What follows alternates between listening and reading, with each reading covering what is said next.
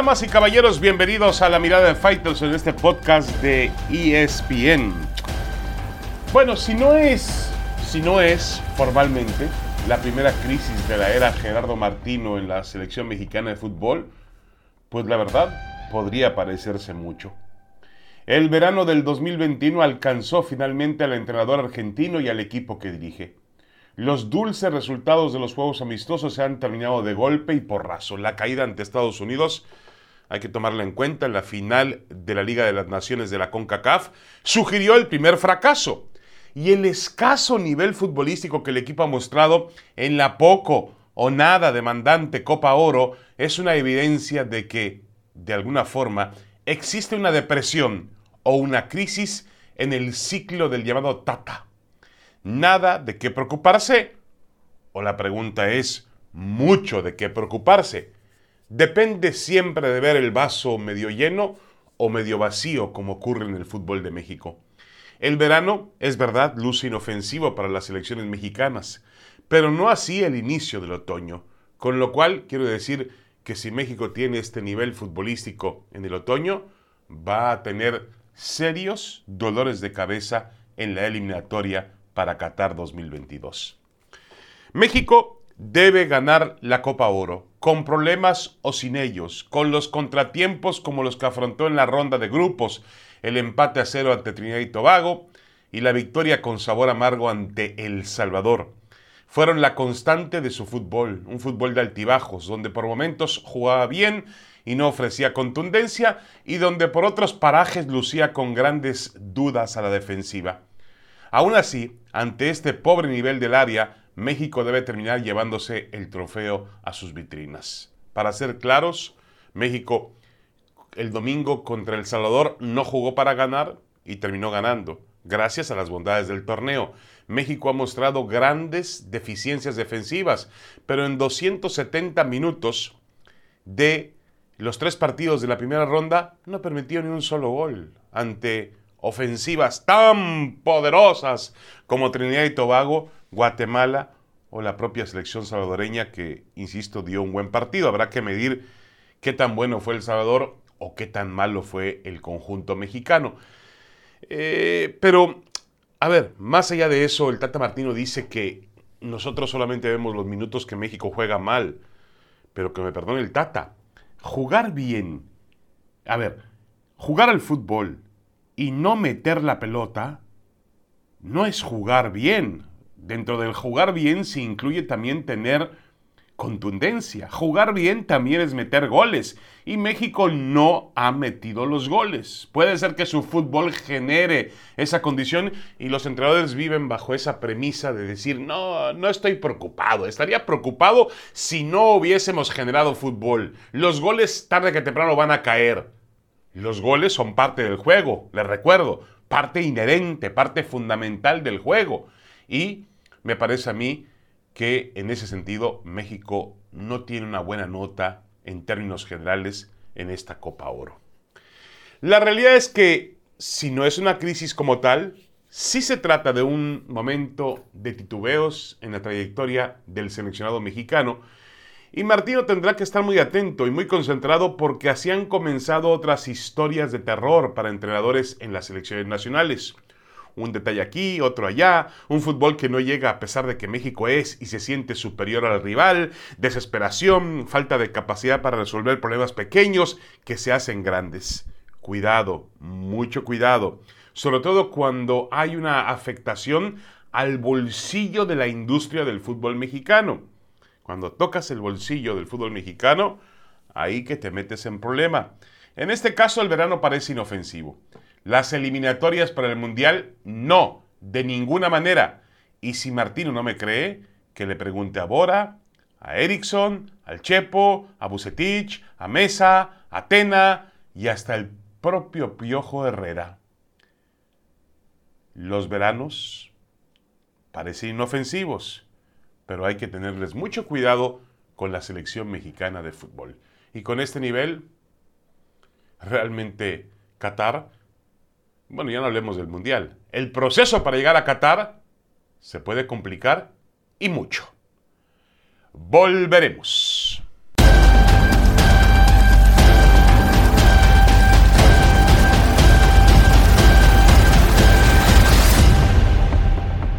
Regresamos a la mirada de Faitelson en este podcast de ESPN. Los Juegos Olímpicos van a comenzar en las próximas horas y sobre ellos hay un ambiente muy tenso, yo me atrevería a decir un, ambiente muy, muy vacío, muy oscuro y con mucho, mucho temor de que algo pues pueda afectar finalmente lo más importante que tiene el ser humano, que es su salud, que es su vida, su cuerpo.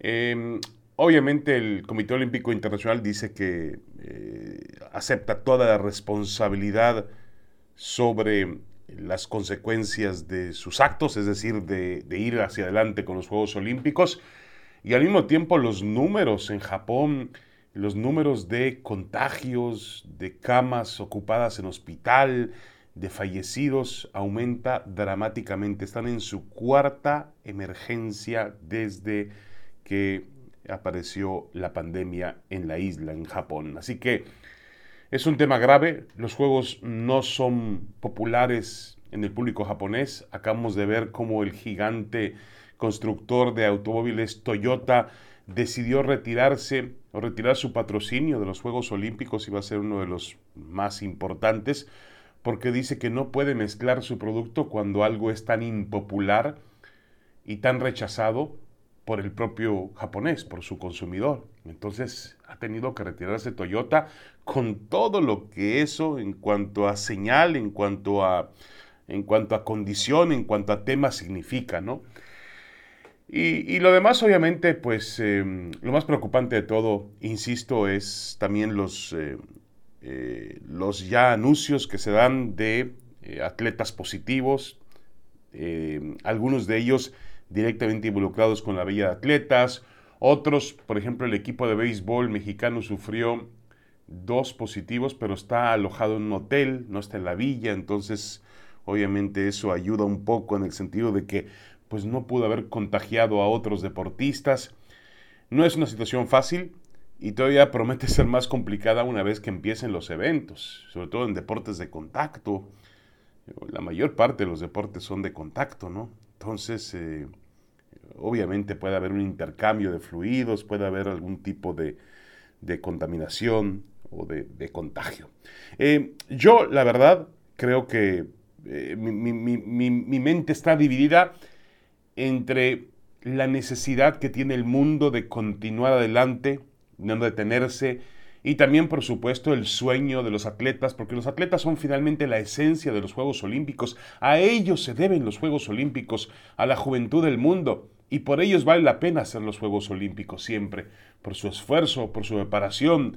Escuchaba yo al presidente del Comité Olímpico Mexicano, Carlos Padilla, decir que ya es un éxito, que ante, ante la época que estamos viviendo de la pandemia, ya es un éxito rotundo que los atletas lleguen a los Juegos Olímpicos. Es verdad, tiene toda la razón del mundo.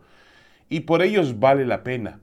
Pero por otra parte, pues eh, también estamos eh, y tenemos que mandar un mensaje serio, no solamente en Japón, no solamente con la responsabilidad de esos 15.000 atletas entre atletas olímpicos y paralímpicos, sino con la población japonesa de que se está tomando con seriedad y como una imagen también para el resto del mundo de que se está tomando con seriedad la época de la pandemia y que hay restricciones y que tenemos que estar conscientes de que no hemos superado el problema y que no podemos bajar la guardia porque esa guardia significará al final del día más y más contagiados y también más decesos.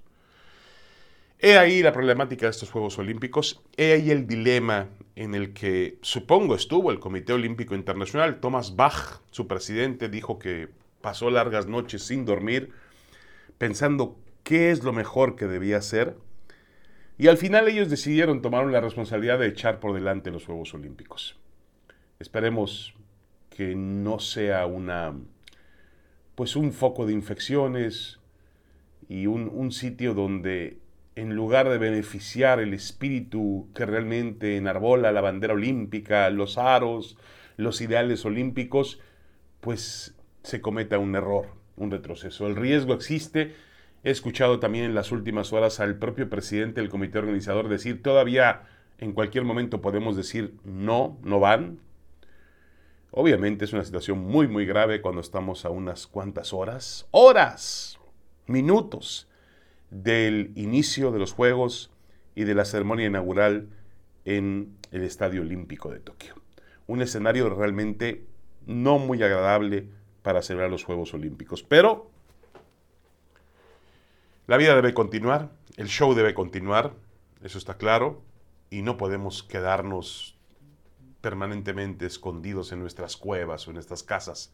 Tenemos que salir. Los atletas significan la felicidad del mundo, el, paso al frente, el, destello, el momento de ir y realmente entonar un canto por la vida. Eso es lo que veremos, o me imagino yo que veremos este viernes en el Estadio Olímpico. Y también, por supuesto, a partir del jueves, viernes, en los diferentes escenarios deportivos. Yo rezo, imploro para que los Juegos Olímpicos realmente terminen por un buen cauce. Una pequeña pausa. Tenemos más, mucho más en la mirada de Faitelson. Ya volvemos.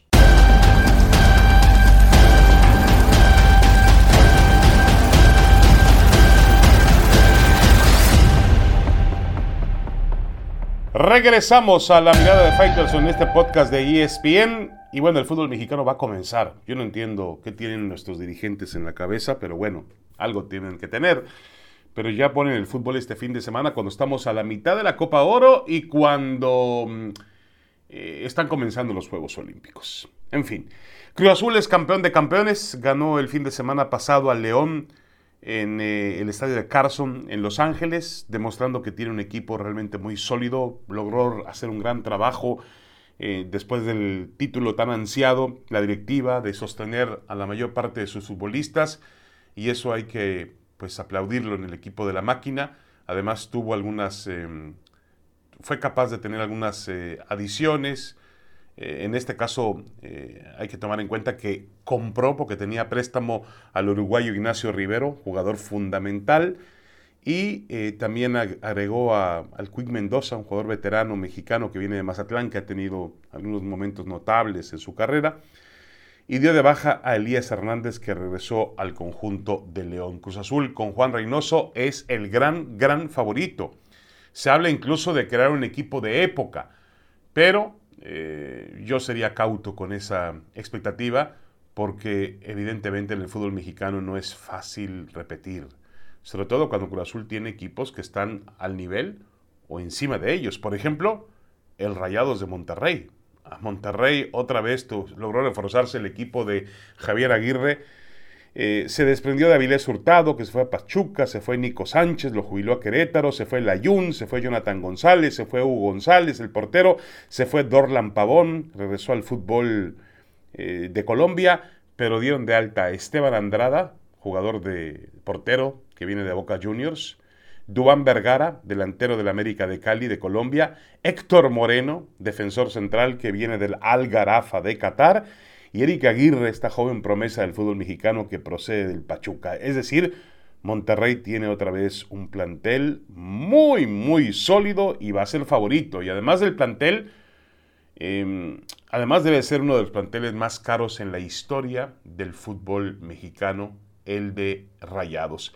Tigres cambió de entrenador, tiene a Miguel Herrera ahora en lugar del Tuca Ferretti y agregó a Florent Thauvin, ex campeón del mundo con la selección francesa del Marsella, 28, 29 años, buen futbolista, está ahora en los Juegos Olímpicos eh, representando a Francia junto con André Pierre Guignac y también compró un jugador fundamental, Juan Pablo Vigón, procedente de Pumas. Tuvo tan buenas temporadas en Pumas después de jugar en Atlas y bueno, Tigres con base también a su chequera logró comprarlo y mantuvo prácticamente a todos sus futbolistas, con excepción de Julián Quiñones, que lo, mandó al Atlas. Sigue teniendo un plantel extraordinario Tigres. Y el otro es el América. El América creo que también está en ese, en ese nivel. El América tuvo pocos movimientos. Bueno, yo de baja a Sergio Díaz, a Giovanni Dos Santos, a La Medina, Ramón Juárez, Brian Colula y dio de alta Álvaro Fidalgo, lo compró de manera definitiva el español, que tuvo muy buena temporada. Regresa Miguel Ayun, que va a ayudar al equipo. Fernando Madrigal, que viene de Querétaro. y Salvador Reyes, que tuvo una extraordinaria campaña con el Puebla. Así que el equipo de Solari mantiene prácticamente la base del conjunto eh, del torneo anterior y también va a, ser, va a ser protagonista. Luego está Chivas, la gente pregunta por Chivas. Escuchaba a Ricardo Peláez decir, no, no estaba planeado ir al mercado y por eso no fuimos a contratar. Mentira, por favor, que no nos venda humo el señor Peláez. Chivas no contrató por temas económicos. Se desprendió de José Madueña, que se fue a Juárez, de JJ Macías, que ha ido al Getafe a préstamo, bueno, la mitad de su carta vendida. Miguel Basulto, Antonio Torres, Carlos Villanueva, Michael Pérez, Oscar Macías, todos esos dados de baja. Yo la verdad que reconozco a pocos de esos nombres. Y dio de alta a un tal Pavel Pérez que había prestado al Tepatitlán. Chivas se la va a jugar con el mismo plantel, diciendo que tiene más tiempo de trabajo, con penetración y que tendrá un equipo competitivo. Yo la verdad eh, dudo mucho que esté al nivel para competir por el título. El Pachuca, por ejemplo, que es un equipo de media tabla, que siempre presenta eh, competencia, tiene a Avilés Hurtado, que lo trae de Monterrey, Ángel Estrada, que trae de Cimarrones, Jairo Moreno, que lo trae del León, su hermano, y Nicolás, no el hermano de Jairo, Moreno, sino que Pachuca lo trae del León, que es su hermano futbolísticamente hablando, y Nicolás Ibáñez, que viene del San Luis, Vendir Narica Aguirre, y también se fue Mauro Quiroga que no, no resultó. Y el León, el hermano del Pachuca, tiene nuevo entrenador en Ariel Holland, este entrenador uruguayo.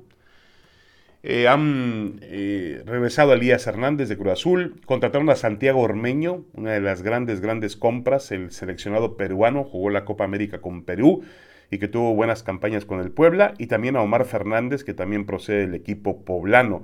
Las bajas de Air Moreno, decíamos que se fue el Pachuca, Rubén González Alecaxa, además de Nacho Ambriz, el entrenador que hoy dirige al Huesca de la segunda división en el fútbol de España. Esos son los protagonistas, agregaría, yo al Santos, al Santos y al Tijuana, ¿no? Hay que tomarlos en cuenta. Eh, realmente la única mm, alta del Santos es Alessio da Cruz, futbolista que viene de jugar en Italia. Las bajas Betziel Hernández y Adrián Lozano, es decir, mantuvo el cuadro el señor Almada. Y el Tijuana Los Cholos, pues la verdad no se tenían nombres todavía de altas. Eh, aparentemente vendría Misael Domínguez de, de, Cruz Azul, pero también parece que lo estaban negociando.